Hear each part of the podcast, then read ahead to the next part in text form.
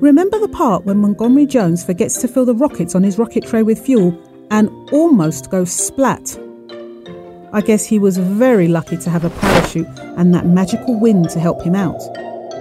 But have you ever wondered how rockets actually work?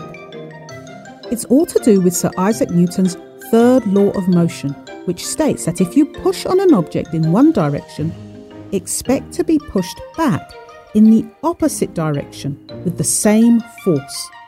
Now, I wouldn't try to prove this law with your brother or sister because if you push them in one direction, expect to be pushed back at least twice as hard in the opposite direction.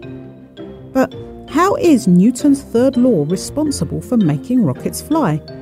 You see, all rockets have something in common. They produce large quantities of gas which is forced out of the back of the rocket through a small nozzle.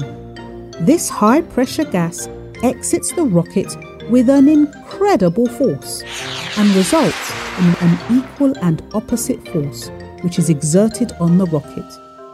It is this equal and opposite force which pushes the rocket skyward. The high pressure gas produced by the rocket is made by using powerful fuels. The first rockets, made in China over 800 years ago, used gunpowder as the rocket fuel. But since then, even more powerful fuels have been developed that generate enough force to send rockets into space.